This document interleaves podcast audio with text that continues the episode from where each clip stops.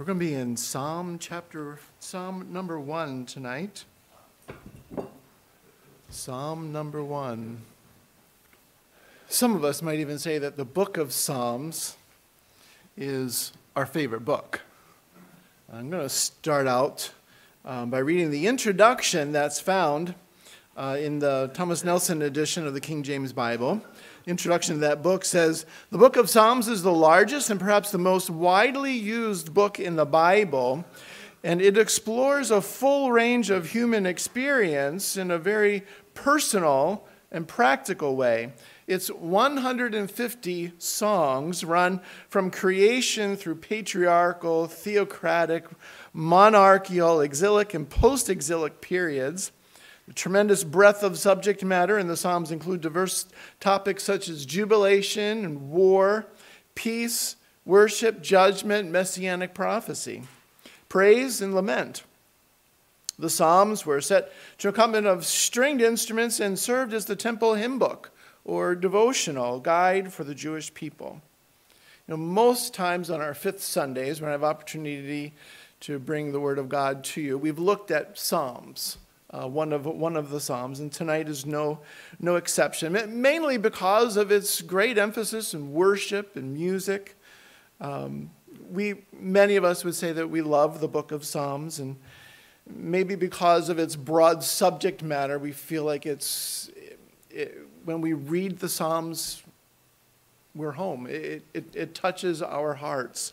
Um, so, however, this evening, although we will continue in the book uh, of Psalms, we'll consider a psalm whose content expresses the characteristics of a pious man, a, a godly man. Uh, other psalms consider the same. I can think of a few, perhaps you can think of others. Think of Psalm 4 3, where the scripture says, But know that the Lord hath set apart him that is godly for himself. The Lord will hear when I call unto him. Psalm 37 23 says, The steps of a good man are ordered by the Lord, and he delighteth in his way. Psalm 101, some preachers have nicknamed it the Psalm of a godly man. And verse 2a says, I will behave myself wisely and in a perfect way. Verse 3a is a familiar verse, I will set no wicked thing before mine eyes. Psalm 116, 15, we hear, certain times. Precious in the sight of the Lord is the death of his saints. But there's a verse in Psalm 12, verse 1, that should startle us. And though we realize the evidence even today all, all around us, David writes in Psalm 12:1, he says, Help, Lord, for the godly man ceaseth, for the faithful fail from among the children of men. So, men, women, young people, children, how can you become a man or a woman of God? Or, or perhaps for some of us, maybe you might say, How can I remain on course? You've already set your course. That, that's, that's a plan of yours. I want to be a godly man. I want to be a godly. How do you, how do you stay there? And you're pursuit of godliness. So a person, so as a person who reminds others of the attributes of God, do my, does my life, does my actions, does my, as the King James says, my conversation, my lifestyle, does it remind others of the attributes of God uh, Himself? Or, or is my life pleasing to God? So obviously, this is a much broader subject than what we're going to uh, cover, uh, t- uh, certainly not completely tonight, but we will uh, explore it this evening. I'd like to offer a help in your journey, in your journey toward or in the pursuit of godliness. Something that, by personal experience, when I uh, have had this as a practice or routine in my life, I've certainly reaped the spiritual benefits of it. And on the contrary, when it has not been a part of my life, I've realized the battle of sin much more readily. So I speak of the meditation on the Word of God. Do you memorize and meditate? Now, I, I would say probably most, if not all of us, read the Word of God on a daily basis. That's good. Don't stop. but I'd like to submit to you that we need to take it a step further. We can't just open the Bible in the morning when we wake up, or open the Bible at bed, or maybe you do both, and that's great too. But what are you doing with the Word of God the rest of the day? We can't we can't designate God certain only certain times of our day. We must have him in our thoughts all the time. Psalm 12, verse 6 says, The words of the Lord are pure, as silver tried in a furnace of earth purifieth seven times. And as I go through these, it's not the meditation that I want you to focus on, but it's the Word of God that you need to focus on. Why? Because it's God's Word. What is the word of God to you? What is the word of God to me? Psalm 18, verse 30. As for God, his way is perfect. The word of the Lord is tried. He is a buckler to all those who trust him. Psalm 119, 9. Wherewithal shall a young man cleanse his way?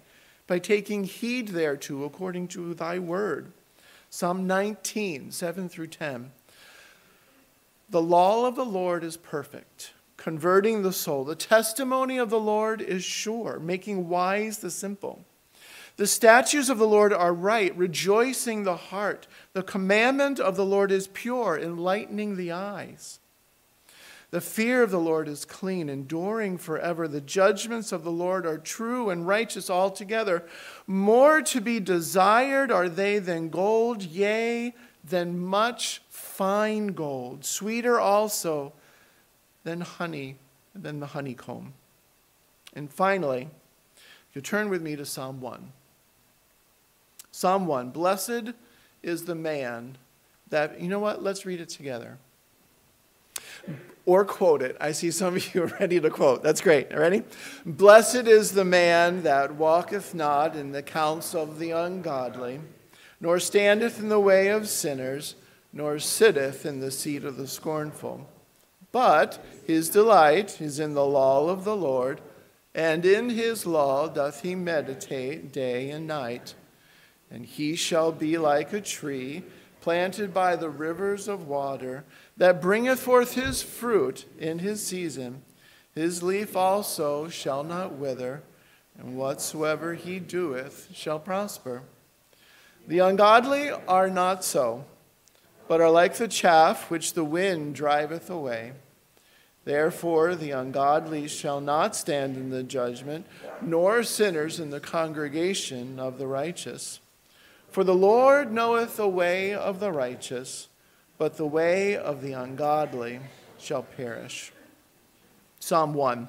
Really, just kind of uh, three, three points here, okay? So, um, number one, the reverse or, or the opposite of the godly man. Okay? Sometimes we can define something by, by what it's not. Right? So this is what verse 1, this is what verse 1 says. Blessed is the man that walketh not in the counsel of the ungodly, nor standeth in the way of sinners, nor sitteth in the seat of the scornful. Blessed, not a complicated word, means happy. Blessed. Occurs 43 times in the Bible and it's always translated blessed or happy. Okay? The idea of walking is simply that it's moving along. Okay? Blessed is the man that walketh not in the counsel of the ungodly. Movement. Ungodly, mostly translated wick, wicked. Only a few times here, eight times translated ungodly sinner. We know what it's simply a sinner, someone who's sinful, someone who's transgressed against God's law. And then the scornful, the scornful is a mocker, right? A mocker, one who makes fun at. The Bible says, The blessed man is not one that sitteth in the seat of the scornful, does not sit with those who make fun, who mock at God's word. Do you notice the, the, the digression of posture? Right? We have walking, and then we have standing, and then we have sitting. Do you notice that there's also an intensity of the decline of company? We have the ungodly, the sinner, and then the scoffer, the scorner.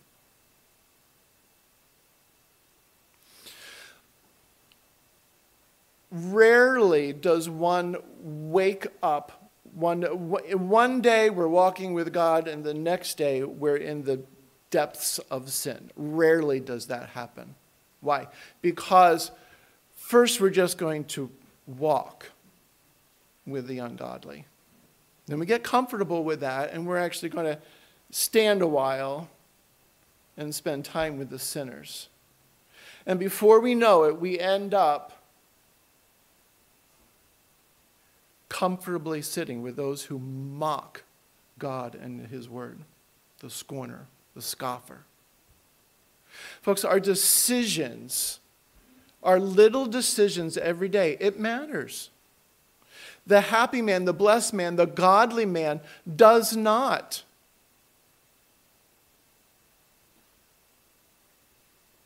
Walk, stand, or sit. You would say, Well, of course I'm not going to sit with a scoffer. Of course I'm not going to have a scoffer or a scorner as my best friend where I spend a lot of time with. Of course I'm not going to do that.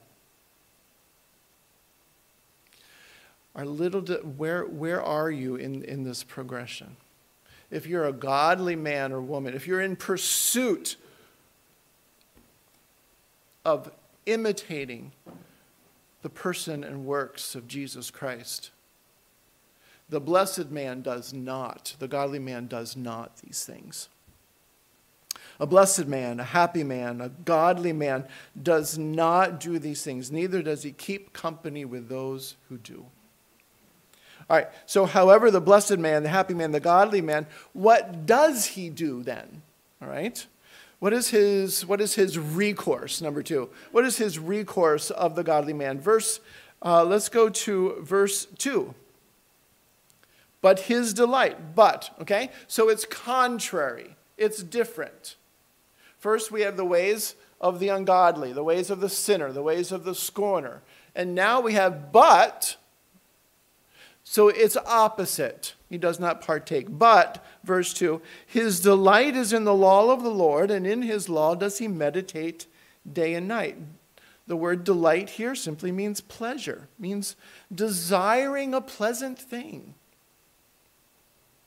Do you look forward to your time in God's word? Is it, is it a delight to you? Is it a, is it a pleasure? Isn't, is it a pleasant thing for you? To spend time in God's Word? To think about God's Word? Is that a pleasant thing? says, yes, this is, this is what the happy man, this is what the godly man does. It's pleasant to him. It's, it's, it is a desire of him. Psalm 42, verse 1 says, As the hart panteth after the water brooks, so panteth my soul after thee, O God. Have you ever been thirsty? Really thirsty? Probably few of us, not most, probably only few of us have been really thirsty. Not had access to water, where it becomes the only thing you're thinking about.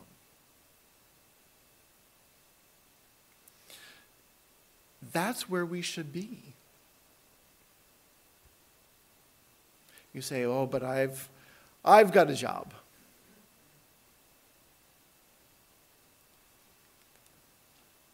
I think the Lord knows that. And I think He is having His presence on our mind while you're doing your, your work. I think that's possible. I think we, we can do that. Is he your desire? Is he your desire?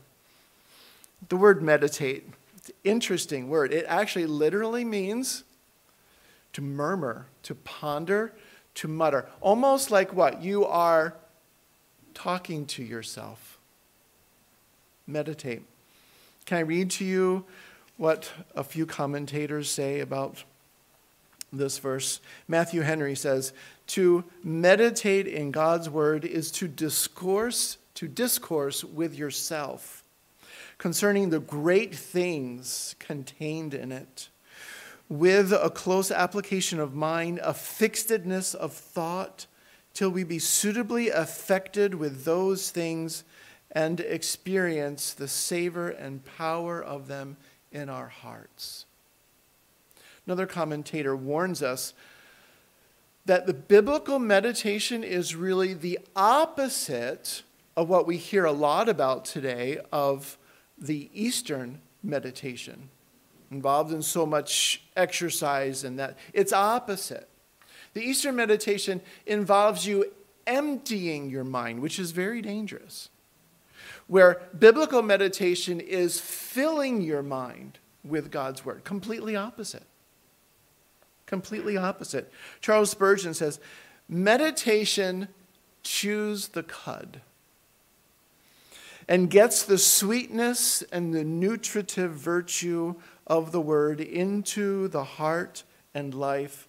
This is the way the godly bring forth much fruit. Anybody grow up on a dairy farm? No? We're Michigan, right? Okay.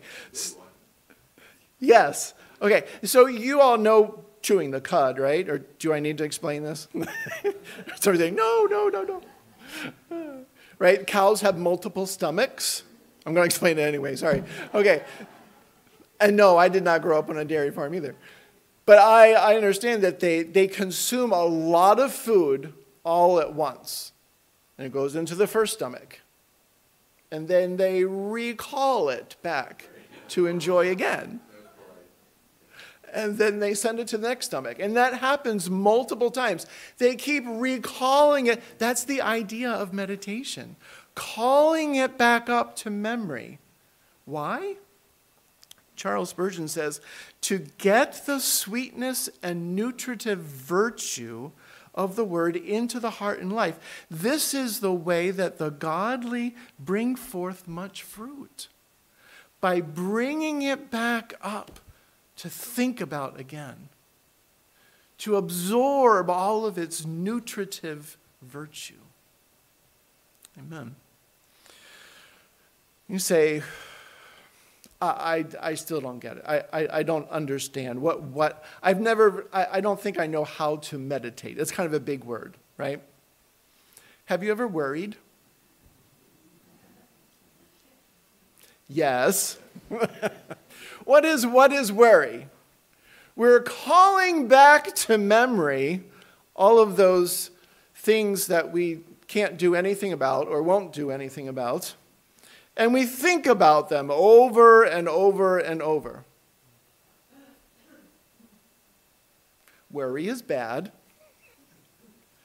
Meditation on God's word is good. Recalling God's word So instead of thinking about the problem that sometimes we can't do anything about, let's dwell on the one who can give us the solution. Let's dwell on the Word of God that has the solution. Think over and over again on the Word of God, not on our problems. Meditation. Uh, Webster's 1828 dictionary says this says to dwell on anything in thought, to contemplate, to study, to turn, to revolve any subject in the mind, to revolve any subject in the mind. Appropriately, but not exclusively, the use of pious contemplation or consideration of great truth.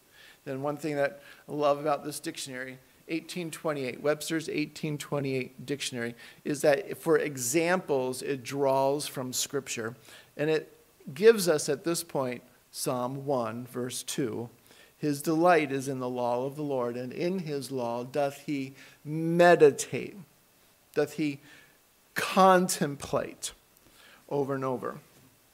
Okay, so is that part of how you think? Is that part of how I think about God's word? Or, are, since we're in a dictionary, are the antonyms of meditate more, more close?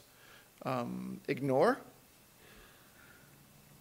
Do you ignore God's word throughout the day? Do you neglect God's word? Do you disbelieve or disregard God's word? Do you forget or dismiss God's word? Lastly, results. Number three, I'm going to read verse, verse three. And he shall be like a tree, the results of a godly man. Then he shall be like a tree planted by the rivers of water that bringeth forth his fruit in his season. His leaf also shall not wither, and whatsoever he doeth shall prosper. Psalm 1, verse 3 gives us the results of the happy man, the results of the blessed man, the godly man, the one who avoids evil, the one who avoids evildoers, the one who loves God's word and ponders it. So while verses 4 and 5 that we haven't, well, we read at the very beginning, as they tell us of the demise of the ungodly man, Verse 3 tells us of the, pro- the prosperity, the prosperity of the godly man. Now, on, on Wednesday night, for those of you who are in this room, I know many of you are in other places on Wednesday night uh, with Awana and, and the like, but we looked at Joshua chapter 1, verse 8. This book of the law shall not depart out of thy mouth but thou shalt meditate therein day and night, that thou mayest observe to do all things that are written therein. For then thou shalt make thy way prosperous, and then thou shalt have good success. And the words there, make thy way prosperous, is the same Hebrew word as we see in Psalm 1, verse 3, translated prosper. It means to move forward, to, to be good, to be profitable. Again, Charles Spurgeon says, The man who delights in God's word, being taught by it, bringeth forth patience in the time of suffering, faith in the day of trial, and holy joy in the hour of prosperity. The word of God. Now, in, in conclusion, here I, I'm, I know I've done just mostly looked at verses 1 through 3, but let me just touch, just very briefly touch on verse 4. He compares the ungodly man to being like chaff. If you look up chaff, it's that worthless matter of the husk of the corn. It's like cut grass, which is just blown away, just scattered by the wind. Would you be a godly man, a godly woman, or would you be like the ungodly, just blown away by the wind of God? If you be a blessed or a happy or a godly man or woman, Psalm 1 tells us that we're going to avoid sin and those who keep that company. Number two, we're going to delight in and meditate on God's Word. And then we will realize the true and eternal blessing of God in your life.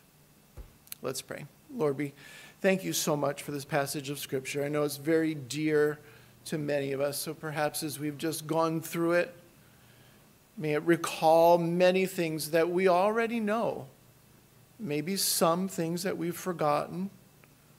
Would you stir in our hearts by the moving of your spirit those things? Would you bring to us specific application in each personal instance, each personal circumstance, may, may you draw that application of things where we need to change in our hearts. Lord, as we go through this this week, this even this evening, may you keep our minds meditating, contemplating, pondering over, muttering and uttering to ourselves in conversation your precious word, and keep us in close fellowship with you.